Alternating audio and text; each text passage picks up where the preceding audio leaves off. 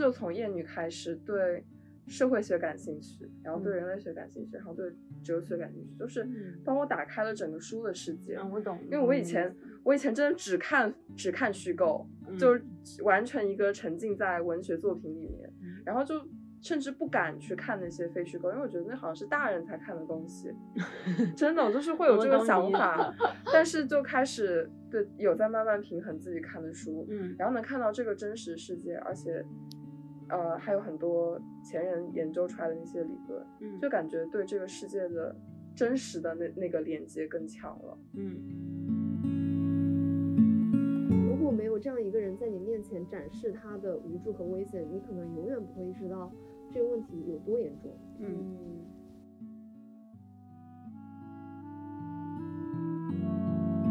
我真的从内心去接受很多事情，是因为我真实的看到了很多人，我是因为看到那些人，他们分享他们的故事，他们在一个能量场里面把我包围了。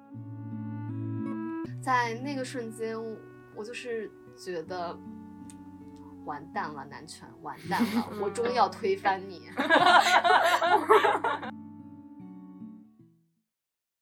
欢迎来到第一期气泡 Bubble， 这里是一档由3位前途未卜的准毕业生主持的播客。我们希望借由这档播客，真实的记录我们的思考与感受，听众朋友们可以开心享受这1个小时。我是 Kiki， 我是狗毛，我是 CC。其实我第一次跟 Kiki 见面就是在一个那个 workshop， 对 workshop 上面，对，那个其实是我其中一个兼职。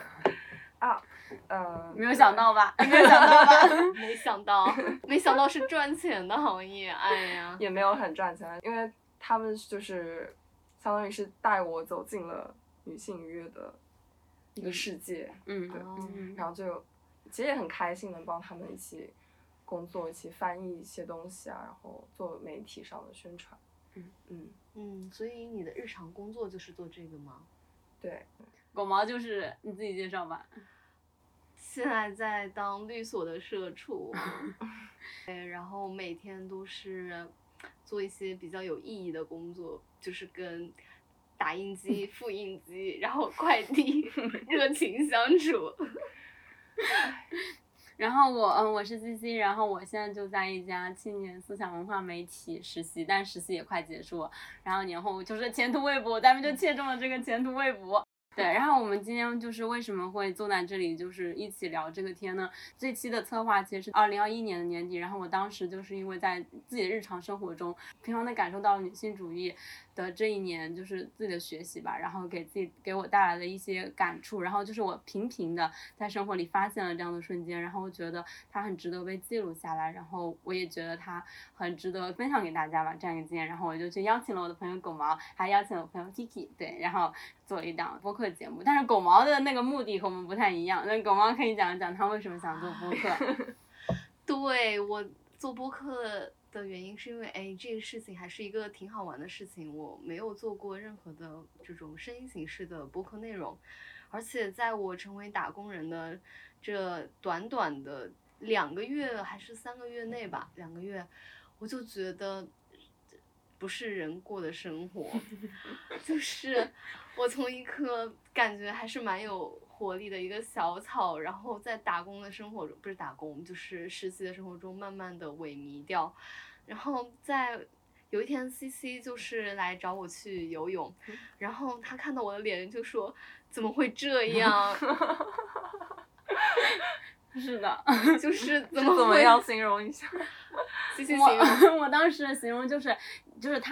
他没有在说话的那些瞬间，就是停留在他身上的脸上那些微表情，全部都是愁眉苦脸。就是我从来因为他法考嘛，因为他是法学生，所以他法考的很长一段时间里，我都是1个月只能见他1次这样子。然后我就跟他的接触，然后每一次接触的那个时间比较长，然后就是能够感觉到他就像一颗就是印象里的已经有点模糊了，然后再看到他的现状的时候，就会觉得啊是这样的吗？我以前就是记得的狗毛，就是任何在我的朋友圈里或者大家看到的狗毛都是那种非常激情洋溢的，就他的脸上是一种，他那时候就是年初的时候，他其实是一个非常有活力的人，就会给我的那种感觉，但他现在就是一个就是让我觉得非常的悲惨，一个悲惨的概念。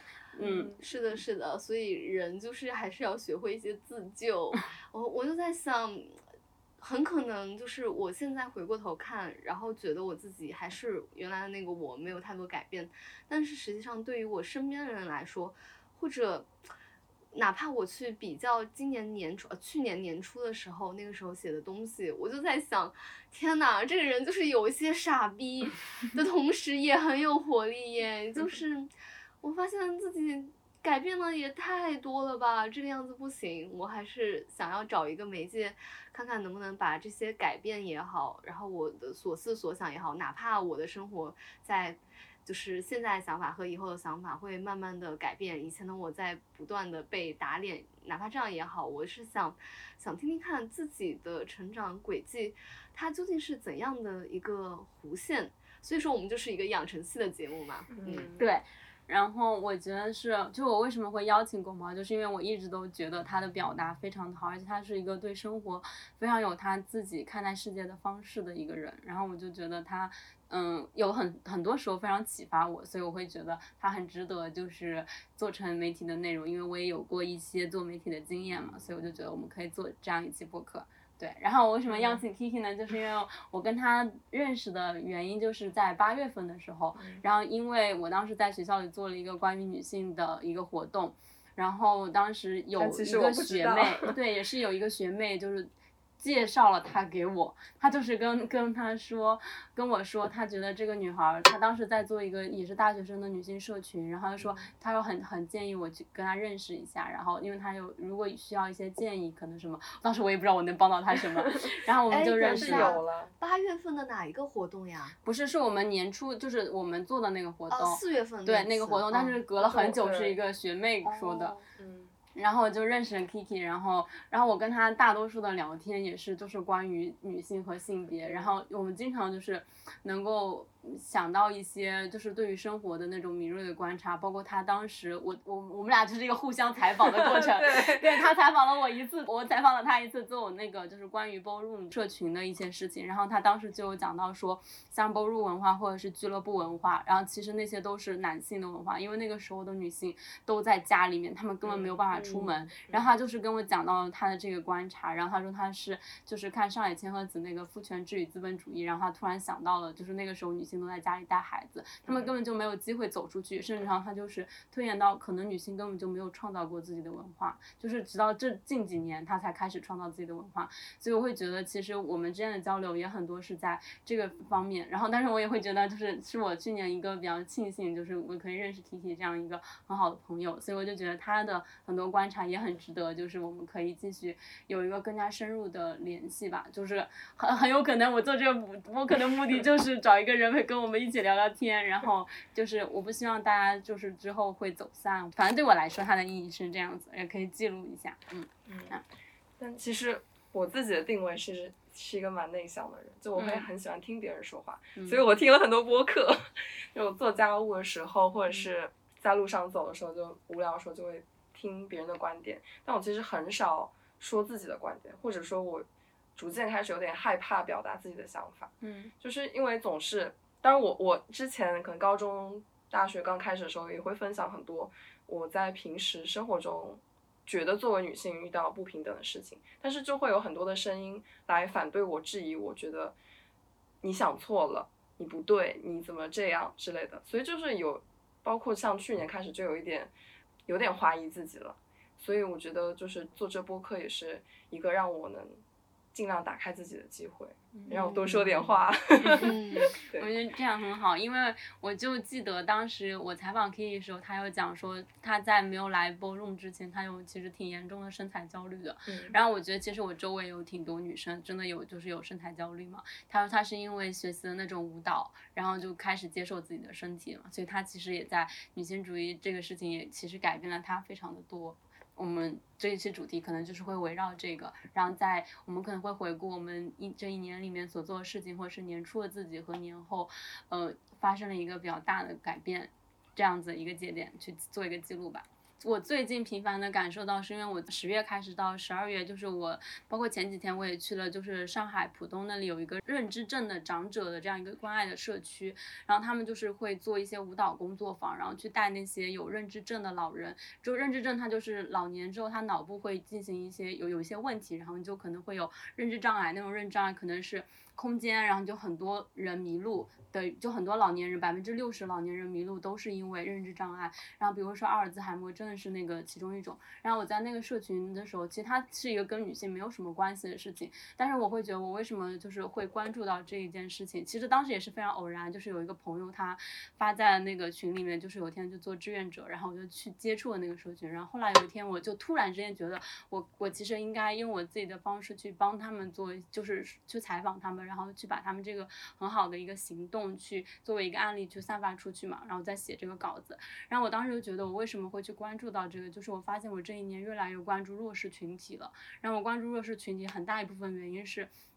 就是就像那个上野千鹤子说的，就是那个女性主义它并不是一种是女性变成男人让弱者变成强者的这样一个社会，而是一个让弱者也可以很好的生存的这样一个社会。然后我就会突然发现身边的老龄化，然后我在看那个成为波伏娃里面，波伏娃也在他上了年纪的时候60-70岁，他开始研究老年老人和孩子，其实在我们的社会里都不把他当成健全的人。然后我就会觉得我重新就是有一个重新去看待他的那个点是，我觉得甚至是我看待他们的方式也发生了改变，就我并不会觉得说他们是弱势群体或怎样，而是我会觉得其实是我们的社会应该多做一些事情让他们可以更加那样子，就是我觉得是那个视线的一种改变。这就是我最近发现那样的社群常常在做照护者的都是女性，但是她们其实她们的价值是很少被看到的，尤其是将来老龄社会里面，其实女性是承担了很多的照护责任，它其实是很重要的。对，刚才 CC 这么说我就想到我最近遇到一个事情，就是我人生第一次去了我不喜欢的那种酒局，因为其实在律所里面也会有一些关于权力之间斗争的关系，但我觉得女权跟男权说有一个东西让我感觉在现实社会中最大差别其实就是权力差。我觉得男权，至少我在那个酒桌上所观察到的男权，他的体现方式就是他会选择用他所拥有的权利去折磨你，并且以你的臣服为乐。当我跟 CC 说了那件事情的时候， CC 说这个不就是强奸吗？我后来一想，我发现确实就是这个样子，因为强奸本质上也是一种对你个体主体性的剥夺，然后强加他人意志于你的这样一种暴力的行为。那我在那个酒桌上所观察到的一切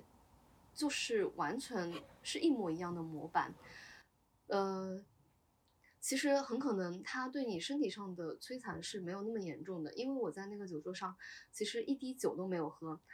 我只是观察了我的老板，他作为一个已经有一点权势的男性，因为他像他这种等级的合伙人，高级合伙人，其实你说年入几千万肯定就是随随便便啊，但是他在那个饭桌上仍然要以一种比较卑微的臣服的状态。他会说，哎，我是小弟，那你是大哥，我作为小弟我就要给你敬酒，不管你说什么我们就是敬酒，然后你说要抽烟我就跟你去，然后那个老大就会说，我抽烟所有人都不要跟来哦，然后我的老板就说，哎，不要说气话啦，我跟你去。就是他就是会表现出一种谄媚，对，谄媚，但实际上我的老板他并不是一个这样的人，他其实是一个让我觉得还挺好的一个人，但他在饭桌上这种特别特别体现权力的这样子场所，对，然后他表现出来的东西我觉得是几乎是本能性的。我不知道这种本能是他在长年累月的饭桌上习得的，还是说他对于这一套体系其实就是有一定的认同在。因为我后来去问了他这件事情，我直接跟他说，我说我很讨厌这个律师，我很讨厌他的所作所为。然后他没有说话，我说你喜欢吗？他说啊，我喜欢啊。大为震惊啊！对，我在那个瞬间，我知道你做律师一定是很谨慎的，所以你有些得罪人的话是不能够跟我这种小实习生说的。但是在那个瞬间，我还是感觉到了非常大的那种失望，以及我对于女性主义它究竟意味着什么的一种思考。就是我在那个饭桌上被那个老大所强迫干的事情是，他要求我们每一个这个 boss 团队底下的人都要说一个律所的坏话和老板的坏话。但是实际上作为一个只实习了一个多月的实习生，我什么都说不出来。我能够说出来的就是这个饮水机的就是需要经常更换，老是没水，或者说这个厕所感觉怎么要把厕所锁起来？我们的锁是为什么要把厕所锁起来？为什么要把厕所锁起来？要刷卡才能进去。我知道这，救命！我就会觉得就是这些问题吧。然后对于我的老板，我觉得就是不要在我蹦迪的时候找我任何事情就可以，我没有什么其他要求。但他就说啊，这个东西都太表面了，你要讲实在的。他利用他在饭桌上的权利，而且我当时作为那个饭桌上地位最低的一个人，其他都是一些正式律师，都是有那种劳动合同的嘛，但我是实习生，所以他首选就是拿我开刀。而且怎么说呢，在那个瞬间我被大家所有人盯着，然后他要求我发长达5分钟的言去表达我对律所和老板的讨厌的时候，我没有办法不回答。与此同时，我也很难找借口说我不舒服，我先回去了，因为那个场所大家所有人都在那里。在那个瞬间我就是觉得完蛋了，男权完蛋了，我终于要推翻你。我终于要推翻你。我觉得那个就是你说的领导就有点像，怎么说呢，非常推崇婚姻制度的已婚妇女，就在一种，因为他只有继续维系着这个整个制度，才能让他自己在里面获益。对，或者是他自身才能承认他的合理性，就他可能会那种，对，因为他让下面的人也这样对他。对，你也很难说吧，因为他是从那种政府机关里面出来，然后转行做律师了，所以很可能这一套体系就是非常行得通，只是我不知道而已。反正我们三个就是一个震惊，他那一天跟我吐槽了很久，以至于就是我们俩去看一个剧，就是从我们出校门的那一刻，然后一直到落那个地铁出站的那一刻，就是都在狠狠的吐槽这件事情。是的，因为我当时就是真的陷入了，就是你知道，如果人被性侵之后，他就会有一个心理的防御机制，对，你还会特别恐惧一些事情。我当时就在那样一个情绪里，因为我当时吃完了那个饭之后，第二天早上我起不来，而且我起来之后感觉自己的情绪就是像一个抽水马桶一样，就是你往里面看什么都没有，但其实你知道下面有很多就是肮脏的东西在里面，而且让你很不舒服。然后我在那个我住在佘山嘛，那个团建那天晚上，然后回来的时候，在那样一段长长的路上，我大概哭了3次吧，就是每一次那个眼泪都是掉到口罩里面，因为我真的觉得好难受啊。你除了哭之外，你没有任何去解决的方法，你不可能就是把这个律师逮出来，然后就是给他一顿揍。也感觉你在那个一个系统里面的那种感觉。可是到底是出自什么心理啊？就是一定要有人说坏话这个事情。他其实就是，我觉得，就是饭桌上他们为了展示他们自己的权利吧，他其实更多是一种展示。对，他们本来就是有那种权力斗争的感觉，然后与此同时，你如果不喝酒的话，那难道他们就是除了劝酒逼你喝酒之外，肯定还是要通过另外一种方法来展现的。我之前也是在一个饭桌上面，然后那个时候我就是真的很生气，就是去年11然后回家的那个饭桌上面，然后就是做了2个当地，反正就是也是比较有名望，我就是被突然拉进去那个酒局，然后他就一定，那是中午，他就一定要强我喝酒，就一定要让我喝酒。然后他当时其实周围坐了我的亲戚，就是我的姑姑和我的姑父还有我的表哥然后我说了我不想喝，然后我就是很坚决说，我说我不想喝，然后我就说我中午不太喜欢喝酒，他就说他们就是可能已经有点上头了吧，他们就好像是非要让你喝那种，不然的话他的面子就会挂不住类似，他就强迫了我哥哥，然后就是让他把那个压力说你来劝我，让他来劝他妹妹，就让他劝我喝，然后就把那个压力施加到了我身边的人之上，但是我也没有喝，然后但是我那一次的感受就是也很不好，尤其是就是当他开始对比如说我学的是传播学，他开始让我去学习一下中国的阳明心学，然后来结合一下中西结合的时候，你就是可以理解一下我这个感受，然后我当时就非常明确的就是感觉到一种极不舒适，我真的不觉得这是一个很好的社会就是应该有的那种对人的尊重，就是而且我觉得他们自己也很可悲，我很长时间就是都觉得他们很可悲，然后我昨天其实还跟我的室友聊到，我说我感觉我第一次长大就是有那种比较明确长大的那种感觉，是我在高中的某一天，然后我突然对我爸产生了一种怜悯之情，我觉得我爸爸很可怜，然后我觉得他又可怜又可悲，就是我觉得他的生活里他没有什么精神上非常大的追求，然后他就是去追求那些别人希望得到的东西，但是我就感觉他好像也没有真的被很认真的就很好的那种呵护过和爱过，以至于他没有办法去爱别人，他的生活里唯一可以质押他的人就是我奶奶，是他唯一的长辈，因为我爷爷很早就过世了嘛，我奶奶又是一个被规训过那种，我奶奶也是以我爸爸为尊，就是他，然后他就经常被我爸爸打断说你不要说话，然后我每次过年回家在这件事情上我都会感到非常生气，然后我当时就觉得就是男的真的好，就是有点空虚，就是然后我昨天的那个结论就是昨天那个结论非常荒谬，就是男的就是在南阳痿之后就是一整个大大的毫无魅力，就是毫无魅力，一个很空虚的概念，就是谁会爱上他们呢？我不会呢，反正、啊、我也在想谁会爱上那样一个人呢，就是当他们说他们尤其是他们有女性亲属的时候，我就是一整个大震惊的动作。就那个律师说，哎，我有我的女儿，巴拉巴拉，我就是哈，你也有女儿，然后你知道女儿是什么吗？然后我就是昨天我就还讲到说，就是讲到这个父亲的这个点的时候，我就想到我最近我身边有一些朋友，他们就频繁的跟我说起他们的父亲出轨的事情，就他们发现他们的父亲出轨，我也是，然后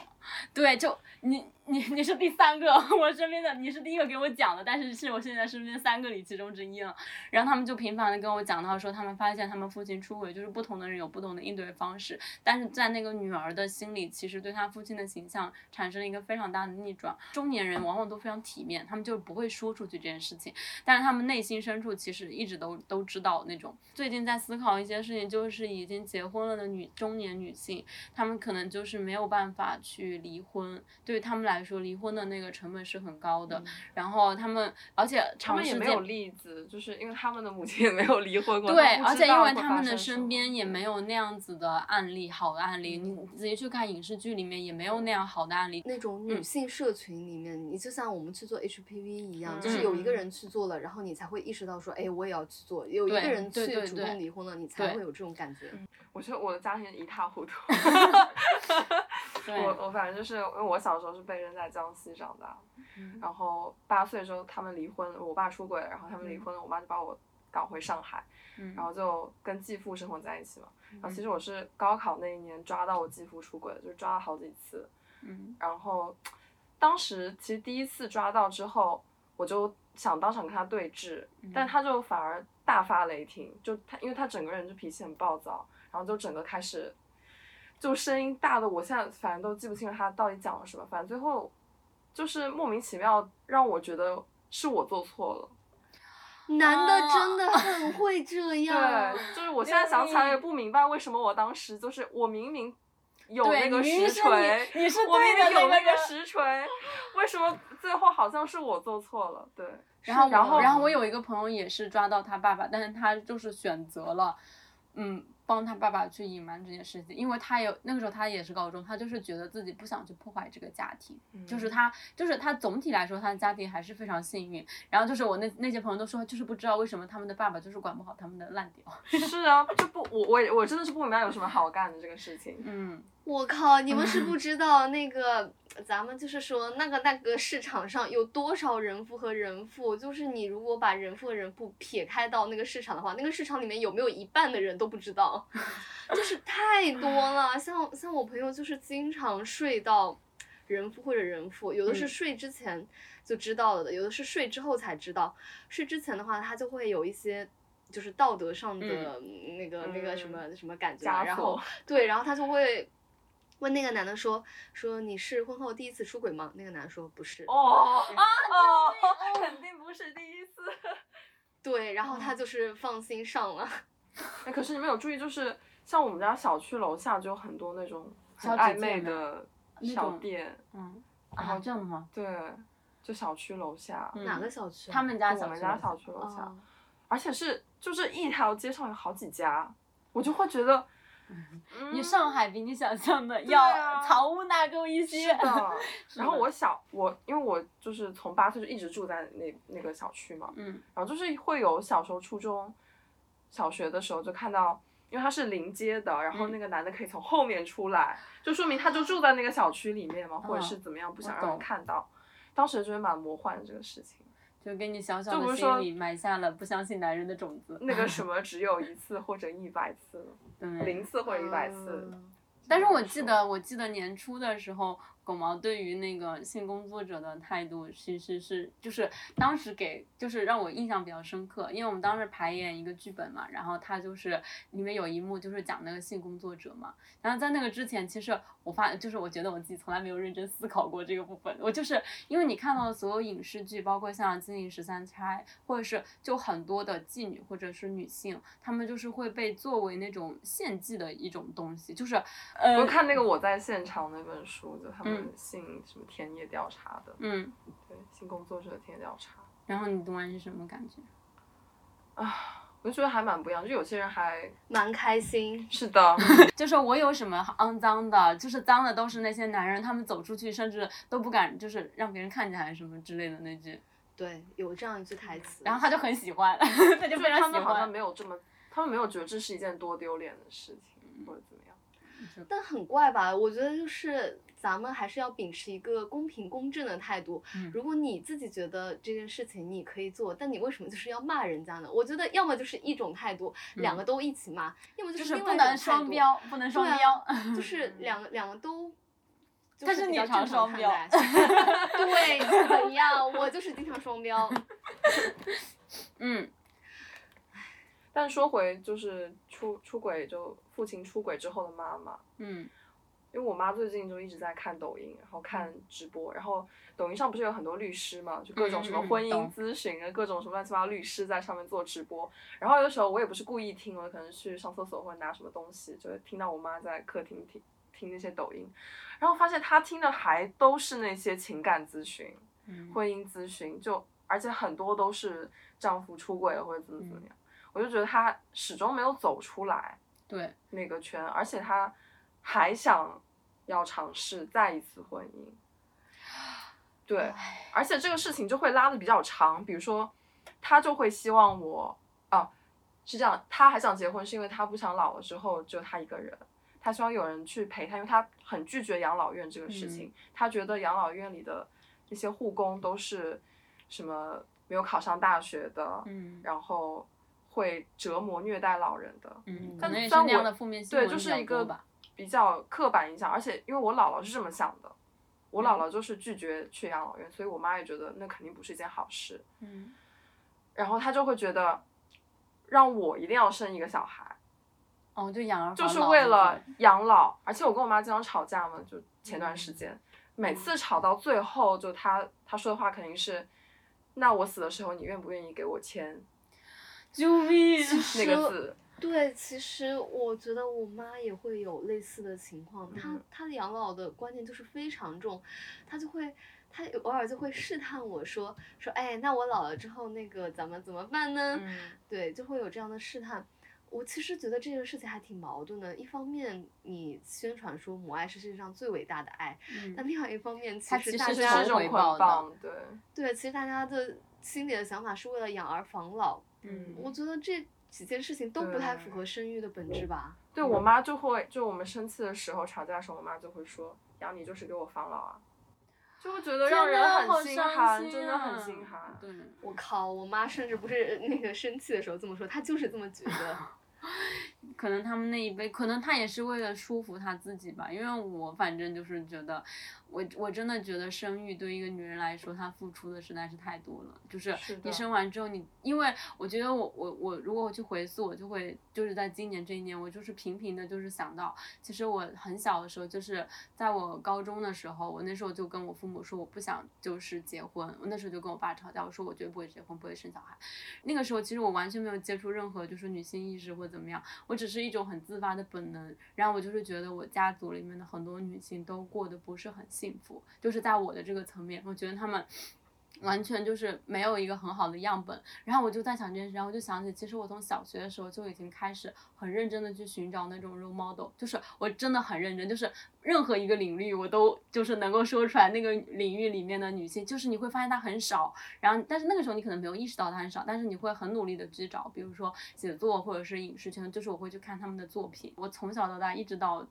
去年的年初，我都发现其实我内心深处非常渴望成熟，就是我一直很希望找到一个 role model， 然后我就是一直向着那个 role model 前进，然后去过上那样的生活，就是可以摆脱我原来就是看到的那种很多很多牺牲，然后很多很多痛苦。就是我就常常问他们说，我觉得你们觉得你自己真的幸福吗？然后就是我有问我姑姑，我说你就是再给你一次机会，你真的会生儿子吗？她说她不会，她说她会生一个女儿。她跟我说，如果她生女儿的话，她现在就不用工作了，因为生了儿子她就是必须要给她买房子，挣首付。其实她已经就她很坎坷，她说她已经赚了很多年的钱去还他们家当时她的丈夫就是欠的赌债，然后她就是已经很努力把这个家变得很好了。对，就是我觉得她一天有24个小时，我觉得就是都有在被剥削。她希望得做一个很好的妻子，然后很好的一个媳妇儿，婆婆那边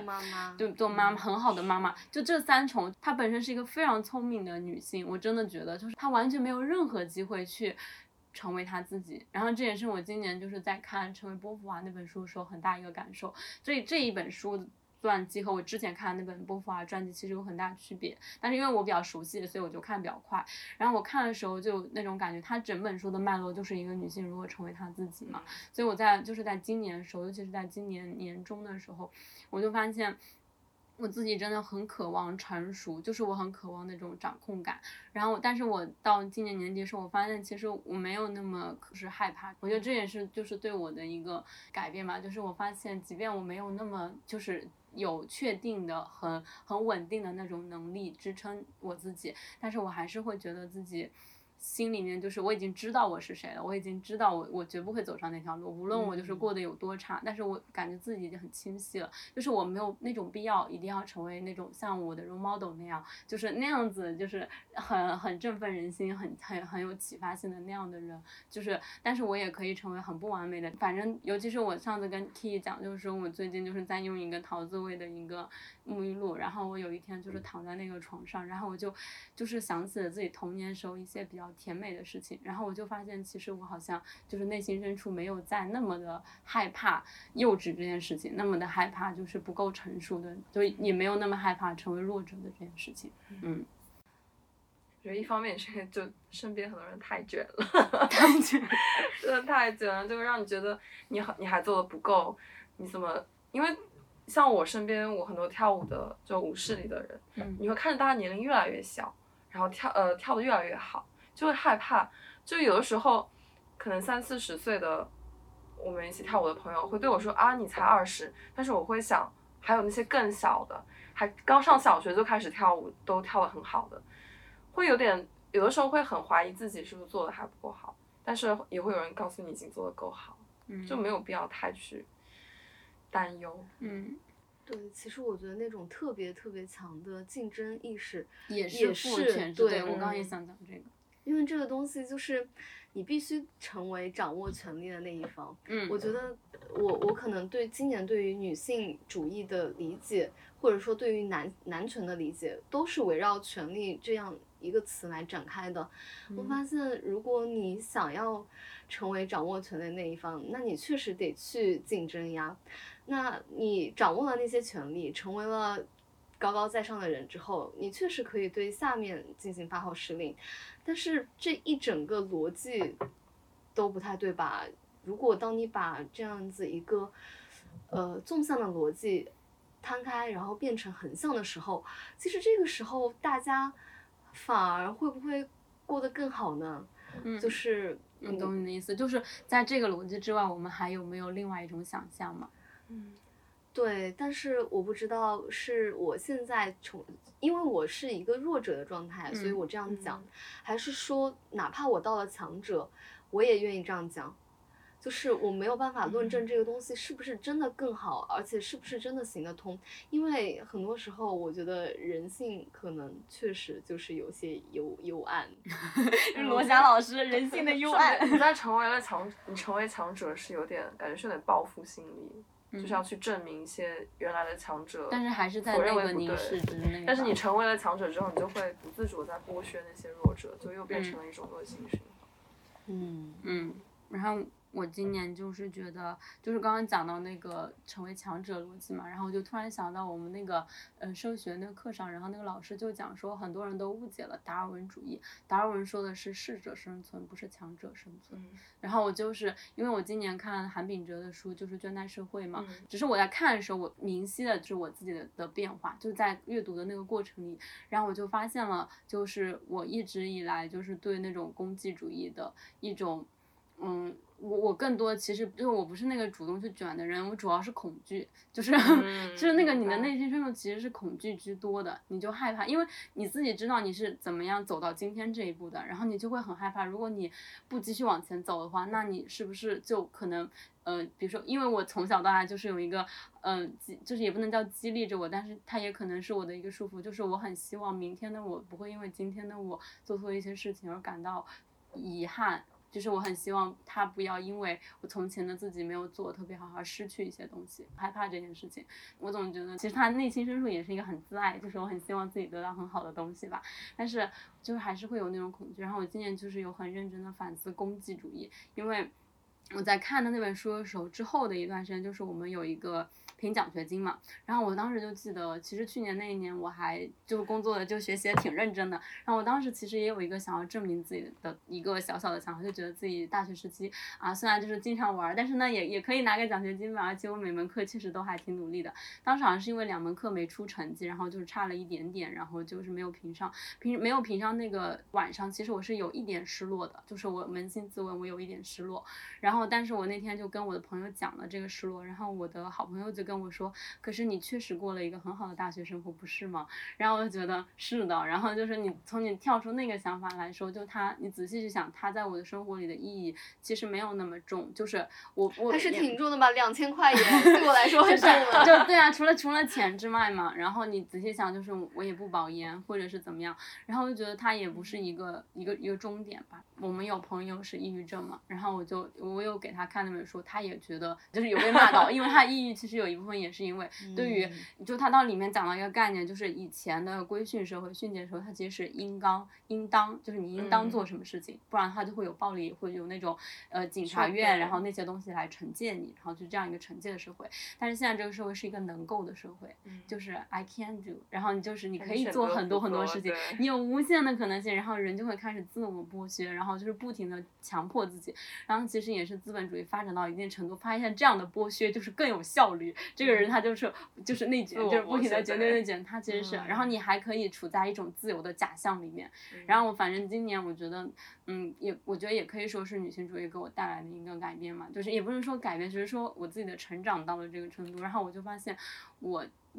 不能说我完全不去追求这个功绩，然后我当时想了一个点，就是我很希望做一个就是站在那个边缘的人，就是左脚是那种主流的社会，就是我可以看一眼他们的生活，然后右边是那种很边缘的那种，就是不是边缘，就是很另外一种，就是完全脱轨的生活，就是我其实还挺享受做边缘的这件事情，就是你左脚和右脚就是两个不同，觉得你在中间会有切换状态的感觉。对，而且我觉得可能也是一种视野的提供。我觉得就是我最近有同感，也因为大4了嘛，然后有时候坐在教室里面上课时候，想一想身边的同学，就我们就会发现走的路完全不一样。就像因为我前2天翻出来大1的东西，是有我们当时年级竞选这个委员那个委员，然后哇，所有人都写得满满的，我还去竞选了一个学习委员，然后就想。然后当时包括我们大一还去参加院的学生会竞选、校学生会竞选、团委的竞选，各种我也参加了很多。但是说实话，其实那个时候大家都是不想被落下，都是一种害怕，万一你没有当上了什么东西会怎么样。但现在就是到现在看来，就真的其实是无所谓的，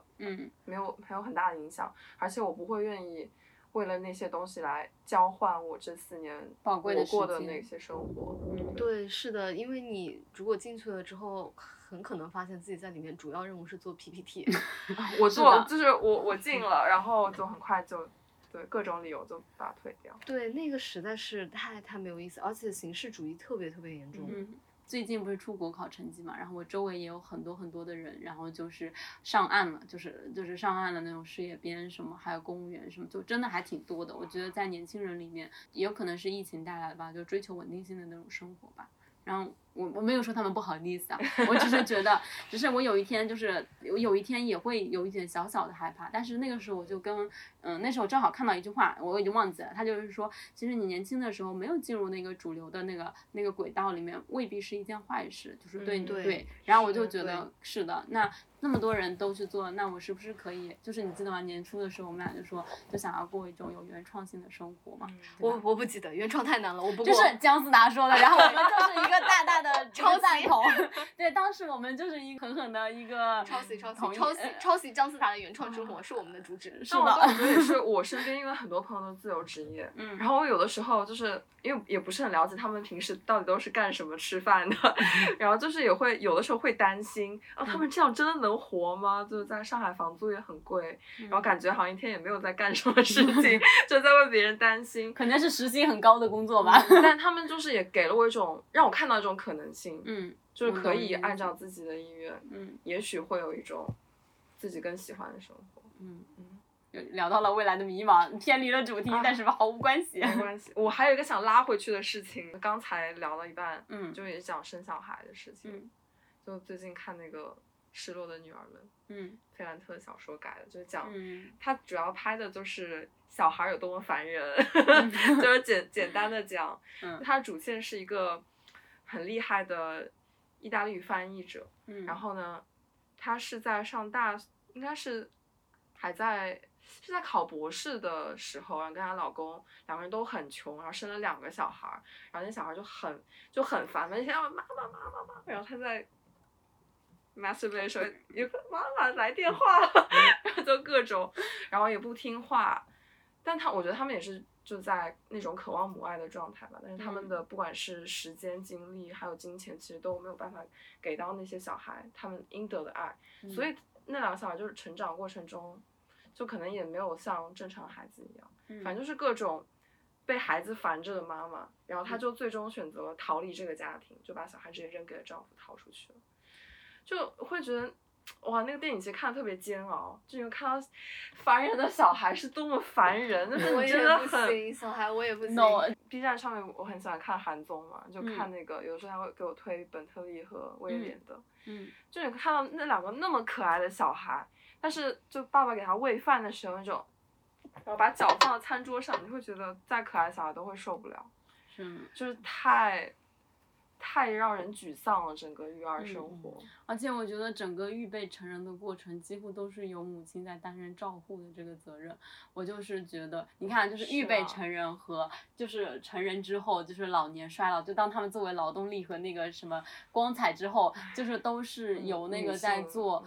支持和服务性的工作。我们也许可以跳出来重新去思考一下自己究竟处在一个什么样的处境里面吧，而且你清晰的看到这个处境，就是不要就是急着去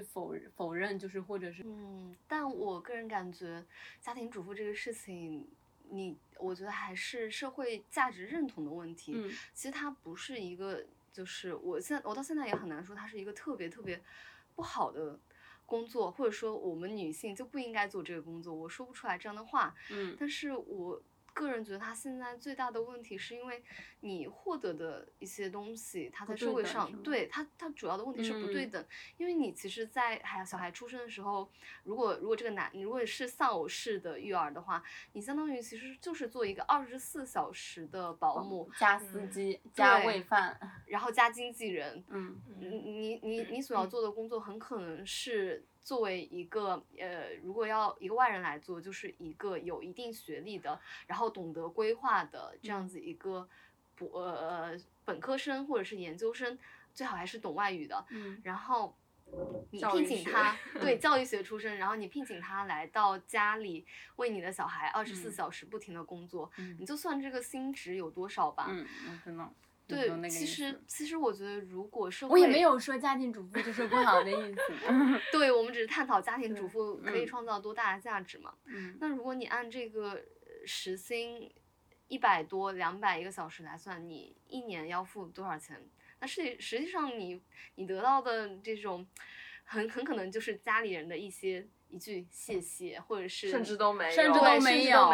至会还会被批评做得不够好。对，而且你在这个过程中付出了的情感劳动，像这些东西，如果真的可以被量化的话，它是一个非常昂贵的价值。对，我觉得那是特别昂贵的，而且它没有自己的休息时间，就是就是失落妈妈不行，就是一个 no。所以很可能你如果24小时的话，就是8个小时是正常工作时间，然后剩下10个小时对就是3倍工资，那这时候你一天的工资就是原来工资大概4倍，然后每天都是4倍的话，我靠，就是好多钱耶！这样一算，当什么时候社会给足了这部分钱，我觉得我们就是可以接受家庭主妇成为一种职业的时候，对。而且我现在还在想，就是我们老是把妇女和小孩都归为弱势群体，但是就是你这个分类就是很有问题吧，因为你把妇女和小孩放在一起，把他们归为一类的同时，妇女和小孩又不一样，对，他们中间是相互内耗的，尤其是小孩，他在跟女童和男童不是那个童啊，救命 ！Oh no！Oh no！ 是这个童啊。女孩子和男孩子啊，对，你的意思是，然后我就觉得当一对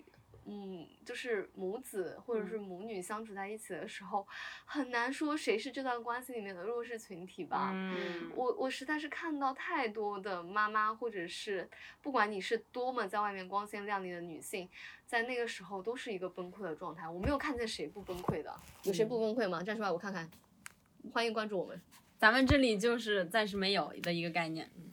弱势群体。然后就突然就是想到，就是因为有前几天我就一直在看戴锦华的那个课嘛，然后他里面就讲到说，其实有时候真的觉得很奇怪，其实女人就是我就是经常性以前就是比较浅薄的，就是觉得就是为什么会这样呢？就是你看他把小孩也归为了弱势，然后他也把女人呢也归为了弱势。他们老人呢也归为弱势，就是残疾人也归为弱势，就是除了男人，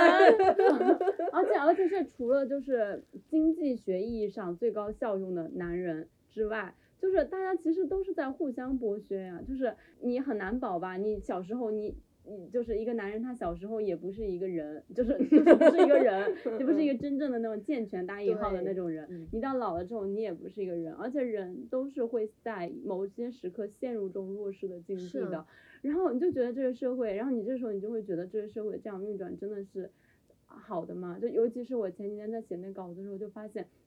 到2030年的时候，我们的身边会有30%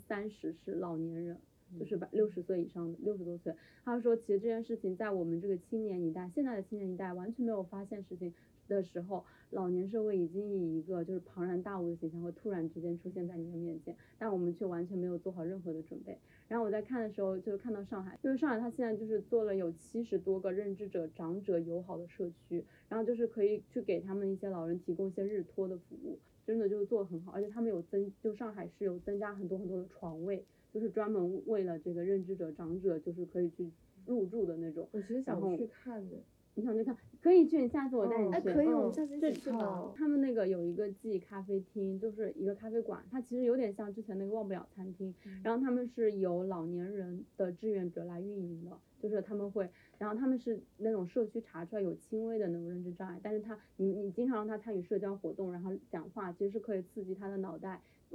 减缓，比如说像减缓阿尔茨海默这种发病率，然后你就会觉得看到他们的时候，比如说有一个爷爷，我都真的看不出来他已经70多岁了，他那时候还在现场，就是他们做那个照护者的沙龙，就是家属分享沙龙的时候，他就是摄影，你就完全看不出来，就他整个人很有活力，然后他会过来跟你说，啊这个构图呢其实也没有那么重要，就是瞬间你后面就可以去裁呀、啊、什么什么，他就跟那个我另外一个社工的朋友，然后我就在那个时候我就。不知道为什么，就对我自己产生了一点小小的信心吧，就觉得自己老了之后，如果，但是然后你又会有一个想法，就是其实这只是一个城市，而且是一个一线城市，一个比较开放的一个特例。然后去参加的人，其实我觉得他们也会有一定的那个一个阶层嘛。然后你在想那个，当时看到一些媒体写那个是年中的时候，就有一个在外务工的儿子，他就给他的爸爸在乡村就是装监控。我觉得那个可能是我们多数人的一种选择，就是像养猫养狗一样，就是给家里装一个监控，然后但是他那个监控其实是可以说话，就你可以开麦，他就可以在那个，不就是对猫猫狗狗，你就是在那个公司里面上班，你可能就会看一看你爸爸在干什么。然后就是说里面有一个瞬间还挺触动我的，他说他父亲就是每一天。就是起来的时候，比如说他会把他的做的饭和菜就是端到那个下面，然后就给他看一下，然后就给他看他在吃什么，然后就但是又觉得很心酸吧。然后我觉得其实我们比较早的时候就是经常聊的就是上海这个残疾的，就是就是没有残疾人在上海的街头走啊，就是有我其实看到过两个。我没有怎么看见过盲人，两个，比较盲道的。上次我们去的时候，其实街上就有一只导盲犬，是我这辈子第一次看到导盲犬。我想起来了，对，我们看到过一次导盲犬。我那天看到，就是一新闻是说一个残疾人，他是在上海，然后跟什么各个平台软件一起开发，就在那个地图上面开发残疾人的。友好的那些厕所啊，什么场所之类的，但是这个东西的传播难度极难，你要精准的去放到他们需要的人的社群里面，同时，他们还会要熟练的操作手机，那个信息的抵达在传播过程里面就挺难的，我觉得。而且我觉得其实你要去看待这个事情就是很困难，就是你发现这个事情就很困难了，因为你。平常在走的时候，比如说你走进电梯，你不会想说，哎，这个电梯它怎么没有无障碍设施呀？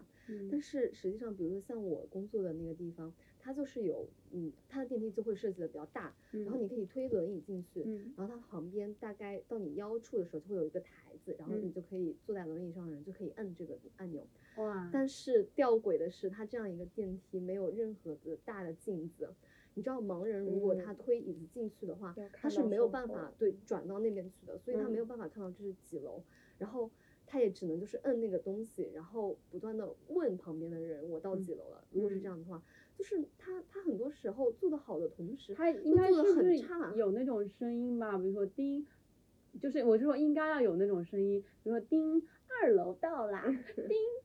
4楼到了，对，但他没有，对，那样才是一个更就是，就好像我关心了，但是又没完全关心你，但是他已经做的还行了吧，就是相比之下。然后包括延安西路这边，我有一次就是最近我去买麦当劳的时候，然后就发现有一个妈妈，她就是你如果要就是我们过那个马路不是到那个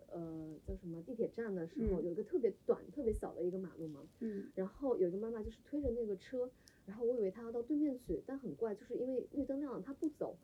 然后直到另外一个往前的那个灯亮了，他往前推。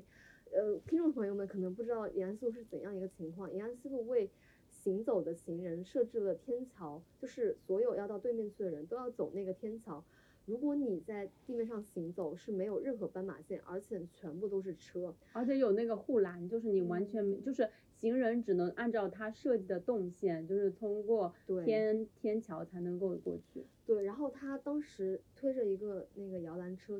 就直接往前走，他就是相当于自己冲到了那个车流之中，因为两边全部都是车，他的左边是那种4轮的轿车，然后右边是2轮的那种外卖车，然后或者是一些自行车之类的电动车，对，电动车或者机动车，哎呀，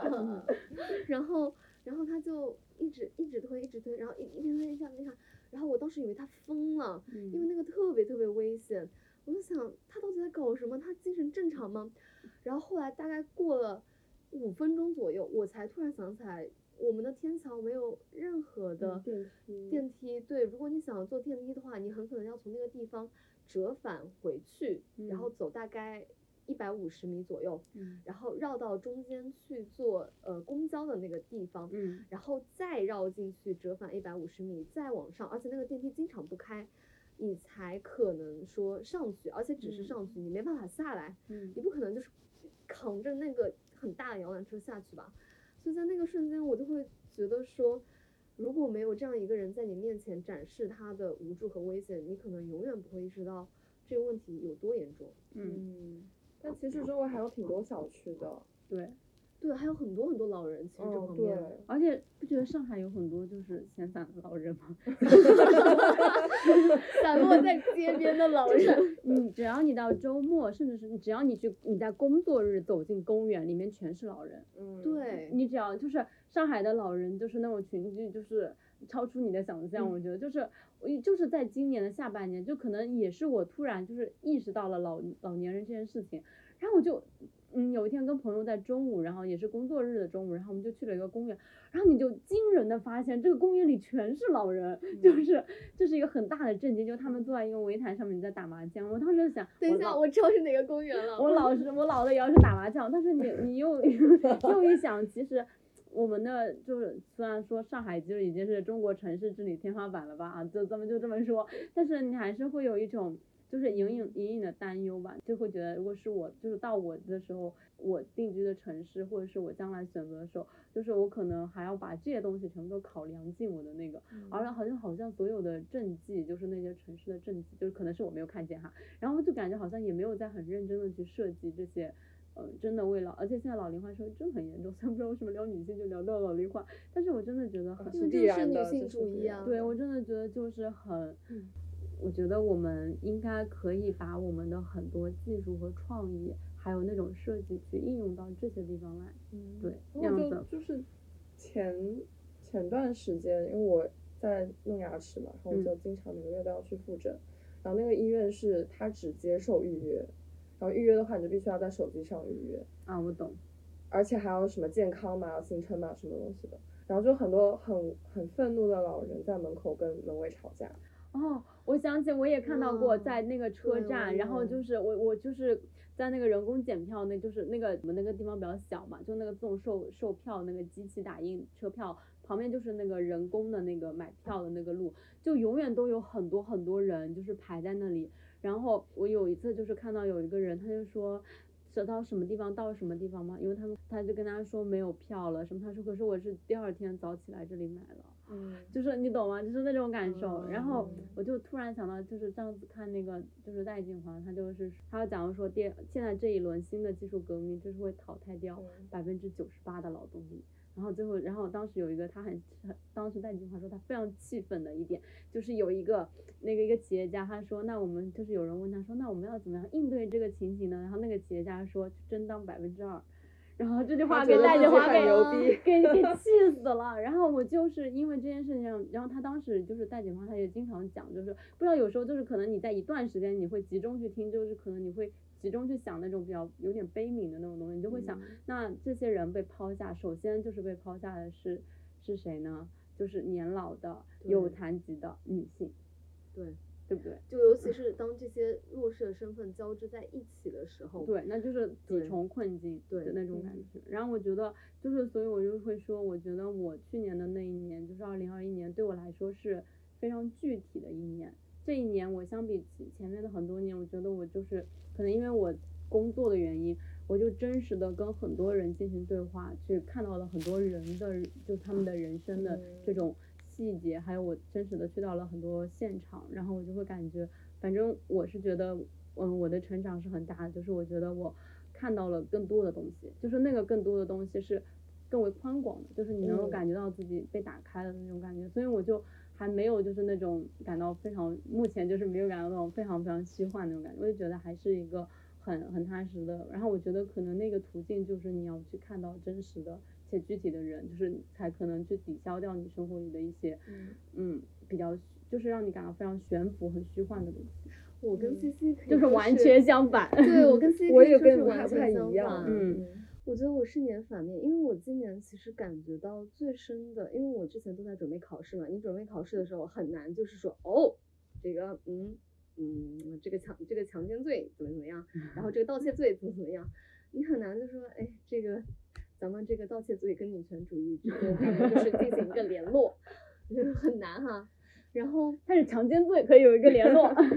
对，其实还是挺好的，其实还是挺保护女性的，所以你就是主要还是在学习吧。然后我在学习完了之后的几个月里面，其实做的最多的事情反而是反思，就是我很多时候觉得如果要说每个人身上都会有一些什么缺点呢，就是每个人身上都会有傲慢，就是我觉得尤其是我觉得自己吧，经常会陷入一种非常傲慢的情绪。这个情绪是我之前去参加一个就是情绪活动，一个 workshop， 然后那里面的姐妹说的话有点点醒我了。因为我当时说因为我今年就是发生了第一次性生活和我的就是你知道一些 have fun 的对象，然后对，去年2021年，你可以用2021年，对，2021年，然后发生这个对象，发生这个关系之后呢，我就很高兴，然后呢，我就决定跟我妈妈讲这件事情，然后但是我选择的方式是我到了可以回家的那个时候，我就立马回家，然后我跑到她面前跟她说。那个你知道吗，我有一个情人，然后我妈就说然后我就觉得很不甘心耶，我就说你知道为什么我用情人这个词而不用恋人或者是伴侣或者是男朋友吗？她说你说吧，我也想知道。我说那就是因为我跟他一夜情呀。然后我说然后什么什么什么的，然后他就开始担心我的身体之类的。就是虽然它是一个就是有一些开心的小事吧，但我后来在讲述那件事情的时候，我就开始不断的反思我自己。你想我妈妈她观念其实肯定没有这么开放，但是哎呀，我觉得我明明有更多更好的选择，也就是我可以缓和的跟她说这件事情，或者是向她暗示，或者是向她透露，或者是哪怕是采取一种渗透的方式跟他，或者你是一种坦诚的方式，就是跟他面对面讲这件事啊。我是很坦诚，但是你那个方式有点就是太鲁莽了的感觉。对，其实我现在回想我当时讲的那个情绪，我一定是有一些得意，而且我会有一种嘿我已经长大了，你管不了我了，我现在就要去做我想做的事情，一定有那样的情绪在里面，而且一定会有我对于。我就像是，我现在回顾我自己，我就像是一个小学一年级第一天上课，然后考了98分，然后拿回家给妈妈看，说妈妈我考了98分，你考过吗？那种小孩。然后我就会现在，但是我现在回想这个事情之后，我就觉得，就是我为什么要这么做呢？我向他证明了我的成长，这恰巧就是我没有成长的一个证明。我向他展示的其实很多时候就是我的傲慢，就是我只是来通知你我有了这样一些变化，那你只要接受就可以了。它完全不是一个好的处理方式。从这件事情开始思考，我就想到其实我对很多事情的处理方式都是这样，我只想要自己爽。就比如说我们之前我跟 CC 去参加一个活动，然后遇到有一个很好的男生，然后但这个男生呢，咱们就是说听众朋友们在此就是不要对我进行一个道德审判，他确实就是有女朋友了，但是呢人之常情，就是你会对他有一些 crush， 因为他真的是一个很优秀的男生。对，哪怕是你见到他，你也可能会 crush。嗯嗯。然后我就说，哎，但是我要和这个男生表白。其实你说你的表白有任何意义吗？不会啊，因为他是一个很好的男生，所以他不太可能会接受你啊。没有，他那个表白就是他其实那天也是第一次见他，他只是走过去跟那个男的说，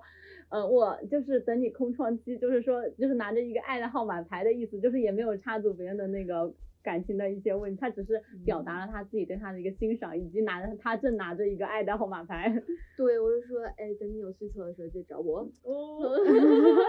然后那个男生就是有被他吓到，但是那个男生就说一句你好酷啊什么之类的那种，因为他就是一个很不错的男。但是到后来被吓到，就是看他的消息已读不回。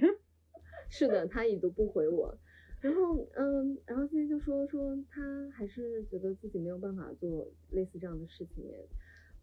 但是其实从我自己的角度，从一个傲慢或者说自私的角度来思考，其实就是一个非常理所当然的情况，因为我只想要当下的我是一个爽的状态，而且是一个开心的状态，所以我其实不太管说，哎，那你收到我的信息你会不会困扰我，不管你困不困扰我，就是要自己爽。那这个态度非常不好，但是也是我个人性格的一部分。我每天做的事情就是做了这样的事，做傲慢事，然后反悔，然后就是对自己进行一个检讨。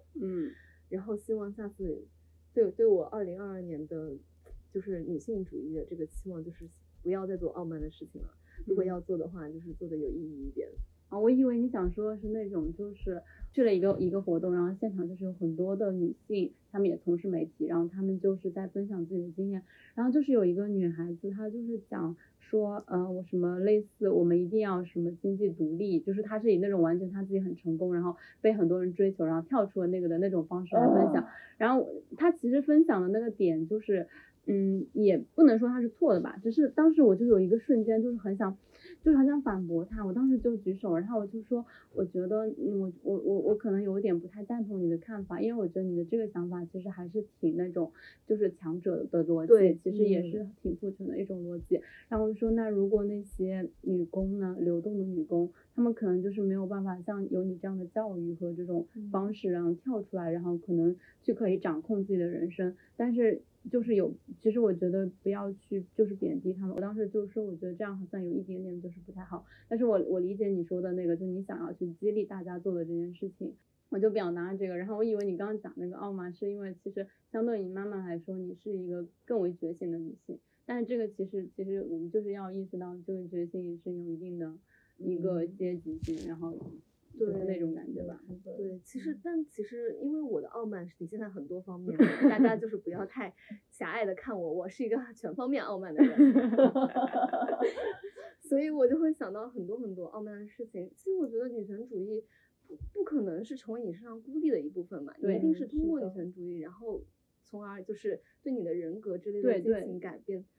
其实我觉得他那番话很可能是对那些有机会选择但是不去选择那些人说，虽然哪怕对那些人来说也是有些傲慢了。但是我感觉我今年就是2021年还是做了很多事情，就是我就是很积极的去做了一个资源的分享者，就是我很积极的去把我拥有的资源都分享给我的身边的人，就包括像3月份就是我们办的那场活动，就在校园里面就是冒着很大的风险，然后办了一场关于阴道之道的这个剧本的朗读会。其实那个时候就是它本身并不会说在我跟狗毛的身上产生多大的一个反应，我觉得它对我来说就是一个是因为我希望这种女性的情谊可以得到一个延续，就是一种连结。就是女性主义还有一个对我来说很大的那个，就是女性之间的一种情谊和互助。对，就包括我在小说里面读到这样的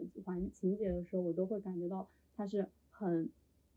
触动你，然后就会觉得其实我们的力量的来源可以不一定是金钱、权利和很多东西，那只是我们之间的那种情谊。因为我今年不是去了实习吗？那实习的时候其实不太欢迎女权主义的那一部分人，就比如说我说，哎，我要去参加一个什么工作坊，然后他们就说啊，什么工作坊呀？我说是跟女性有关的，因为主要是那个就是情趣用品的工作坊，我就不好意思说，所以我只能说跟女性有关。然后在那个瞬间，饭桌上的大家就会沉默，然后会扯开话题，然后哪怕是聊起一些就是那种无政府组织或者是NGO 的时候，他们就会说，哎呀，现在有些 NGO 真的是，哎呀，挺好的呀，感觉这个发展拿了很多钱嘛之类的。那我再继续问，然后问到跟女权有关的事情的时候，他们就会说，现在这个女权真的是走歪了。然后说那个 MeToo 运动传进来的时候，这个就是已经变味了哈，很多人都是利用这个女权主义，很多人都是收了外国的钱，然后在这里进行一个什么就是分裂的动作。然后我听了之后就会觉得大为震撼，因为你身边你特别喜欢或者说特别尊敬的一些人说这样的话的时候，真的会对你产生一个冲击，而且会让你怀疑说究竟是怎样的事实会让他们有这样的想法，或者说难道我们真的就是生活在一个信息茧房里太久了？我们究竟是我们为什么呢？我没收到过钱呀，可是为什么不给我花钱呢？是吧？就是钱应该交给有需要的人了。然后我还是会觉得就是有一些难过耶。但是当我在女权的社群里面接触到大家都是有这样子想法的人，其实就没有从来没有过这个感觉。大家最多的只是我们说，哎，这个咱们坚持的主义可能在细节上有所不同，然后你坚持的是那种，比如说我们要走纯女性社群的那种路线，可能你要走的是那种可以加女性，对，就是它可能有特别多不同的路线。但是我离开了这样子一个温暖的环境，去到了外面之后，发现大家竟然对女权有这么多的污名化和误解。就是我很可能是因为我在微博上关注的都是那些女权的博主，我听的播客也是女权的，我的朋友也是女权的，不然的话你就会一个关掉的动作，就是对啊，你听到那些我说啊女权就是狗屎，你说什么东西啊，这个人在讲什么，然后把它划掉。但在那个工作场景，我是不得不听。而且我真的有因为这件事情开始自己反思，开始怀疑说，哎，难道中国的女权真的走歪了吗？为什么会这样想呢？我就是开眼看世界了，同志们。哎，所以你现在就是一个萎靡，一个迷茫。对，很多就是我不是说我今年也会觉得自己傲慢嘛，所以我在想。这件事情是不是也算是我们的傲慢呢？就是我知道我们接收到一些女权信息都是比较前沿，而且相对来说理论研究会比较充足的那一种，但是大部分人所接触的女权很可能就是电视剧里然后有一个对小小的一个什么事儿，然后大家就说啊，你这个女的竟然帮男的说话，你不女权。不是啊，你这个男的竟然帮女的说话，你不男权啊？不是，等一下，你就是女权，你这个男的就是女权，对的，就是感觉就是，就是感觉大家之间存在很多这种信息的不对等，是急剧的不对等，是的。然后有的时候就会觉得自己生活在一个很安全的环境里面，然后也潜意识的把自己的身边的环境弄成一个很安全的环境，就排除掉了那些，因为删了很多直男什么的。我也。对但是有的时候，就比如说我跳舞的视频被发到 B 站上去，然后我看评论的时候，还有我的东西被就是文章发到外面去，我在看评论的时候，你就会发现这个世界上还是存在就是那些不能理解的想法，对。但是一方面呢，你又会觉得，哦，我知道这背后的原因是什么，就是我不会像以前没有知道这些理论的时候那样。觉得自己那么脆弱，觉得自己被攻击了就是错的，就会更坚强一些。其实我觉得还是要加强大家女性社群的一些连接，包括就是尤其是那种线下的，然后语言和肢体的连接，这个真的很重要。而且我觉得还有是那种就是真的很重要、很需要帮助的那种人，比如说那种遭遇家暴的呀，或者是流动的女工呀，或者是那种就是受过性侵的那种，他们可以有一个一起痊愈的那种社群，我觉得那种的精神力量是很大的，对。然后对，就比如说应该开一个那个就是什么中国酒会文化受害者症候群。你们看我应该去豆瓣上直接建个组。你们看王天小平想做的那个视频，就是酒局上的几个典型男人，太多了。对，去年整个变化，因为我感觉我这人就比较向内吧，嗯，就所有的变化都是我个人而言的，嗯，就是没有说太连接到其他人，不用，就是个人的也很好，嗯，对，我就觉得，因为之前一直，觉得自己很愤怒，就是能感受到生活中的很多不公平，嗯，然后就在微博上面也看很多，其实都是很碎片的信息，就各种女权的账号发的，然后过了一段时间之后。我就发现，虽然我好像有那个意识觉醒，但是我很需要一些具体的理论的支撑，因为不然我不知道这个东西是怎么来的，或者我什么时候能说什么话，因为我觉得话语真的能给人很大的力量。然后就去开始，真的就是从去年年初开始看《厌女》，嗯，然后一本书之后就会慢慢的引导向下一本，然后就会让我，就真的就从《厌女》开始对社会学感兴趣，然后对人类学感兴趣，然后对哲学感兴趣，就是帮我打开了整个书的世界。我懂，因为我以前真的只看虚构，就完全一个沉浸在文学作品里面，然后就甚至不敢去看那些非虚构，因为我觉得那好像是大人才看的东西。真的，我就是会有这个想法，但是就开始对有在慢慢平衡自己看的书，然后能看到这个真实世界，而且还有很多。前人研究出来的那些理论，就感觉对这个世界的真实的那个连接更强了。我觉得很好，而且Kiki看书真的很快。我上次跟他讲那个，有一天跟他吃饭，然后他说他正在看那个《成为波伏娃》，然后我说我看完了，你一定要赶紧看哦。然后他第二天就跟我说他看完了，就是那本书有多厚，就是读者朋友们可以自己去查一下。那本书可能如果是纸质书，可能有500多页吧，400-500页。但我就是因为我家住很远，然后每天地铁就2个小时，在地铁上看书。要不这样吧，Kiki看完200本，我看1本，立下一个 flag。好，你的挑战。我的挑战就是 Kiki 看完200本，我就看1本。好，哦，对，我突然想起，我其实今年还有一个感受就是我。因为其实我真的就是会说自己是一个女权主义者，其实也是2021年开始，就是那个时候就参加一个线下脱口秀，然后有一个姐姐她就讲说，dare to，be，就是或者说叫什么 dare to say， 那个 feminist 嘛，就是说，就是你要敢于去承认自己是一个，这怎么了呢？然后我当时反正我自己就是以前我一直对这个。观念很多这种标签其实感到一种畏惧，就是我不想把这些事情往自己身上去贴，或者是我就是不想，我也不知道为什么，可能因为我了解的不够多吧，然后我就会对它产生一些奇怪的一些想法吧。然后但是当我真的是看到那些，就是我真的从内心去接受很多事情，是因为我真实的看到了很多人，我是因为看到那些人他们分享了他们的故事，他们在一个能量场里面把我包围了，然后我能够感觉到，就是我前几天还在想说这世界上有没有绝对的真理，然后我就觉得可能这个世界上是没有绝对真理，但是你能做的可能就是很真诚的，就是摸摸你的内心，然后你是否真的就是被这件事情所打动，你是否真的认为这件事情是很好的，如果这件事情同样放在你的身上，你是否就是会觉得它是合理的。我在这一年里面对女性社群的很多接触，然后你就会有一个就是一种摇摇摆摆的状态，就是左边是一个很保守，就是比较保守的一个女性主义，右边是一个非常激进的女性主义，然后你就常常看到那个激进的女性主义，然后你就在那个中间滑动，你就感觉你自己找不到你自己的一个坐标点，就是它是一个坐标系嘛，就是可能一个是也不能说0吧，可能是1吧，然后另外一个可能就是100了，然后这样的不同的声音都在你的身边去出现的时候，我就会感觉到我自己没有办法感觉到持有一种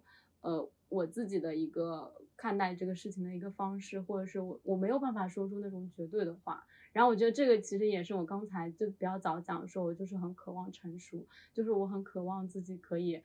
在那个说出我觉得已经验证过的一些话。但是我今年又发现，我为什么会就是觉得这个陈述也不一定是好事，就是我发现如果没有这个摇摇晃晃或者这个正在这种漂移的这种状态的话，那你就是一个那你等于其实你丧失了可能性。就是因为我看到了太多的中年的人，他们就是你换句话说中年男性吧，就中年人，你就感觉到他们的已经固化了，然后就觉得难道只有这两条路吗？就是第一条就是你年轻且迷茫且就是摇摇晃晃，然后另外一条就是你有一个自己的稳定的价值观，你有一个稳定的看待世界的方式，但是它其实一定程度上也代表你很难进行反思，就是你很难推翻你自己去进行一个反思。但是我现在已经慢慢的接受了，就是我已经接受我现在这个状态是合理的，是好的，就是我至少还可能在反思的过程，因为我会想是不是这个太极端了，或者这个太保守。如果它太保守，我会想那我们是不是可以更极端一点呢？就是我就可能会在这个摇摆里面，但是我现在觉得这个摇摆也没有那么的不可忍受了，也没有那么的让我觉得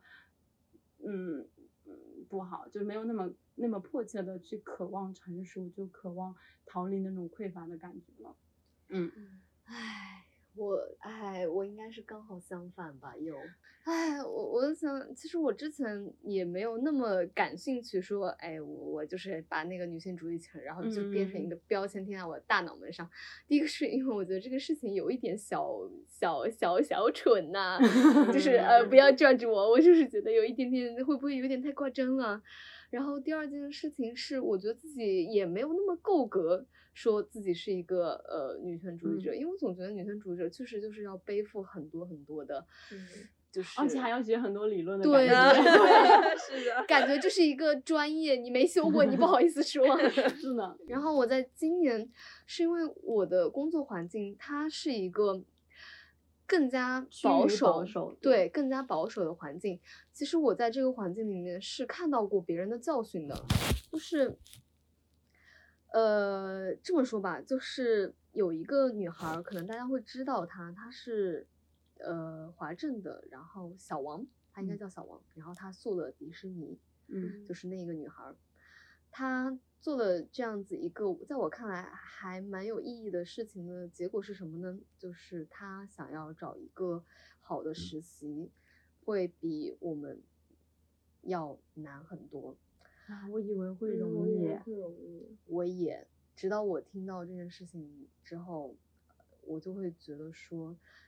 很不公平吧，就是你做了这样子一个振奋人心，而且他改了这个规则的这样子一个有效益的事情，结果你收到的结果是你被一些所拒绝。其实我觉得这后面的逻辑也挺好想的，因为作为老板，谁不希望自己的属下都比较听话遵守规则，对，遵守规则，然后最好不要就是暴起反抗之类的。所以我觉得在我的工作环境里，女权主义这个词其实跟这个性质会有一点点像，当你展现出过多的这种个人对于女权主义的关心的时候，大家会觉得首先你跟我们不是同一个世界的，因为我们不欢迎女权主义，而你是女权主义。其次，如果你是一个这样子的女权主义者，他们对你的刻板印象就是你可能非常激进，与同时你好像也不太讲道理。那这个时候，我说我要跟大家说我是女权主义者吗？因为其实律师之间很多时候讲话并不是那种直白的说，那个我问你，你是吗？不会。我问你，你是好像间谍，就是间谍交头，对吧？你是吗？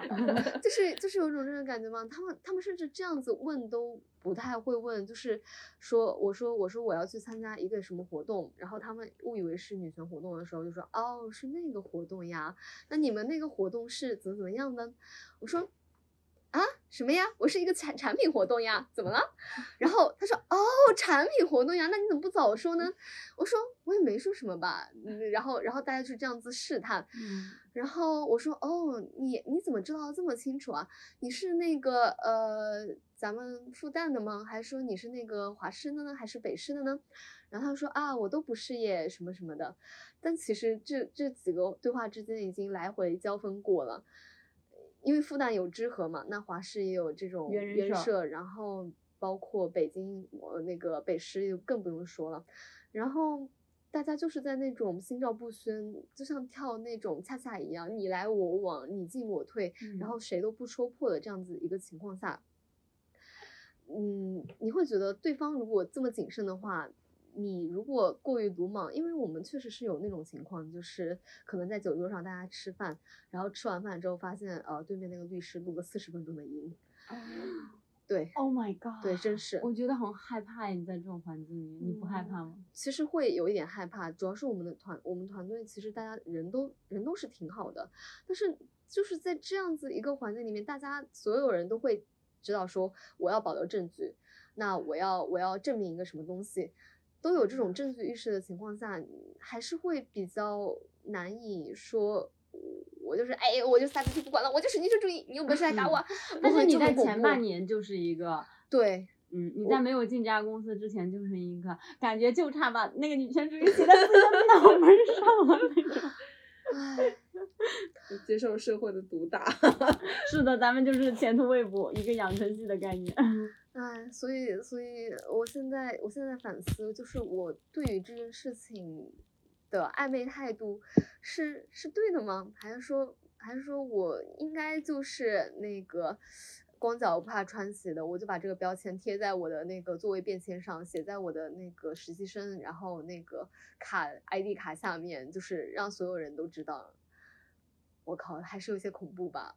很朋克。他以前是那种你知道吗，在前半年他会把那个我们当时做那个英地的那个贴纸贴在水杯上，然后带去那个教学楼上课的，然后会在他所有的那些东西上面贴上彩虹的那个贴纸的，就那种他现在就是一个，所以我说他变了你们都不信，他就是一个变了的状态啊。所以我还是在想我如何在这样子的工作环境和我个人之间找到一个平衡，直到我其实今年周四下班的时候，有一个律师跟我说了一件事情，他说我觉得你还是短发好看耶。我说哦是吗？那我之前是寸头过来的呀。他说哦我知道。我说哈你怎么知道？我说你朋友圈不就有吗？我说啊。被视奸了 ，Oh no， 就是这种感觉，因为那个视频就是还是挺早以前了，所以他肯定就是都看过了。但是我又不想隐藏这样的事情。没有那个事情也没有多早，那个事情就是今年年中的时候，大概5月份的时候，他就剃了一个寸头圆寸。对，然后我们还去求婚了。对对对，我们还去做了一个求婚的一个行为艺术。对对对，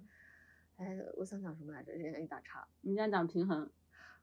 做一个平衡，对，但是与此同时，我就是不想让他们知道我这么多个人经历的同时，也不想要把我的朋友圈对任何人关闭。我不知道这样子太难抉择了。你看，我现在就是一个干脆不发，我发的越来越少了。是的，他都发 QQ 空间，你可以加他的 QQ。我都发 ins 了，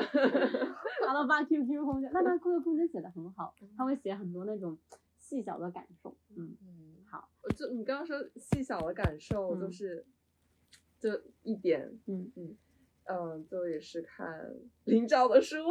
林兆，然后还有费兰特他们的书，就是写很多很细腻的女性的感情。因为我以前看男性写的女性，就会怀疑那个是真的女性吗？就是、我也经常，就是我可能我长大了以后会这么想嘛，就是会经常怀疑自己。但是我看了他们书之后，就会觉得，哦，那个是真的，那个是我的。是我也会有想法，就是我没有错。我看那个什么1年1度喜剧大赛的时候，我看到这5个男的在台上哈哈大笑的时候，我在想，我错了吗？是为什么我完全不笑啊？是呢，而且可能是直男看杨笠的想法。我当时我还记得就是。狗毛他就在年初时候，其实我还帮他做过一期推送，就是写他的那个，他会有一个自己的一个小小的日记吧，互联网日记，他里面就有写他等待月经来的那种感受，然后包括我们当时的那个剧本，我们两个就是拿到那个阴道说跟阴道知道的剧本的时候，我们俩就是在那里读，然后就觉得他真的写得很好。然后我现在其实过了很长一段时间，我回头去看，我发现其实他那个剧本，就是你当时读的时候就觉得啊，其实我们都知道，但是过一段时间我就会发现，其实他真的是很少的很直白的去表达了那种，比如说来月经的感受，比如说女同性之间的爱情的这种感受，就是你就是因为有很多我的朋友他们都没有机会来嘛，你甚至没有办法跟他推荐另外一个与之相似的作品，然后我今年就是前几天我跟 Kiki 去看那个 PSA 那个，就我们三个都去看过那个展览，当然狗毛是在我推荐之下就看了那个未有名目的言说，然后里面有当时在那个地方就是有一个展览台是一个读书台，然后上面摆了很多女性主义的书，然后里面有一本书叫做写母亲，然后它是好几季的，然后我就搜了那个公众号叫五一人，他们是双年展之后的一个项目，他们一直做的是那种就是陌生人共写然后出版这样一个东西，然后里面就有好几季，就是第3季还第4季是流动女工的故事啊，写母亲，然后我当时在看，就是坐在那里的时候就在那翻嘛，然后我还给他看，我就说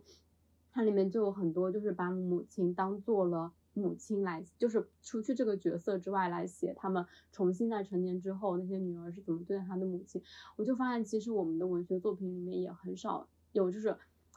他们不一定写的有多么的好，但是他那个东西是你感觉你很少见，就是你日常里看见的都是那种只言片语的描写或者只言片语的感受，但他那个就是写成好几本文章和几册，而且真的非常便宜，只要38块钱一本，然后我就会觉得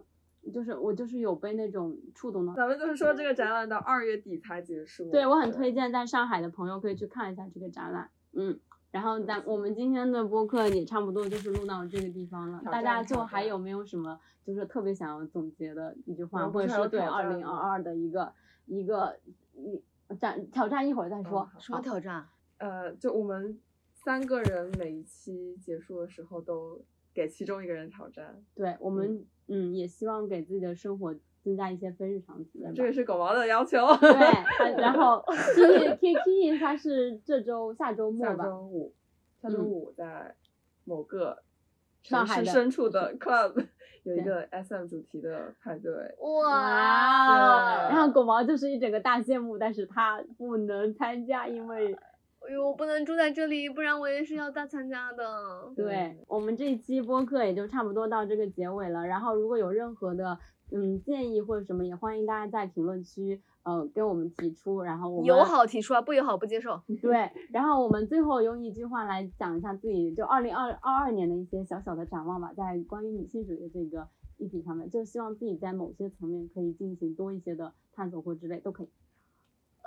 我希望我的2022年能够帮助更多的女性耶，因为我现在咱们就是拿到一个司法考试的过了的证，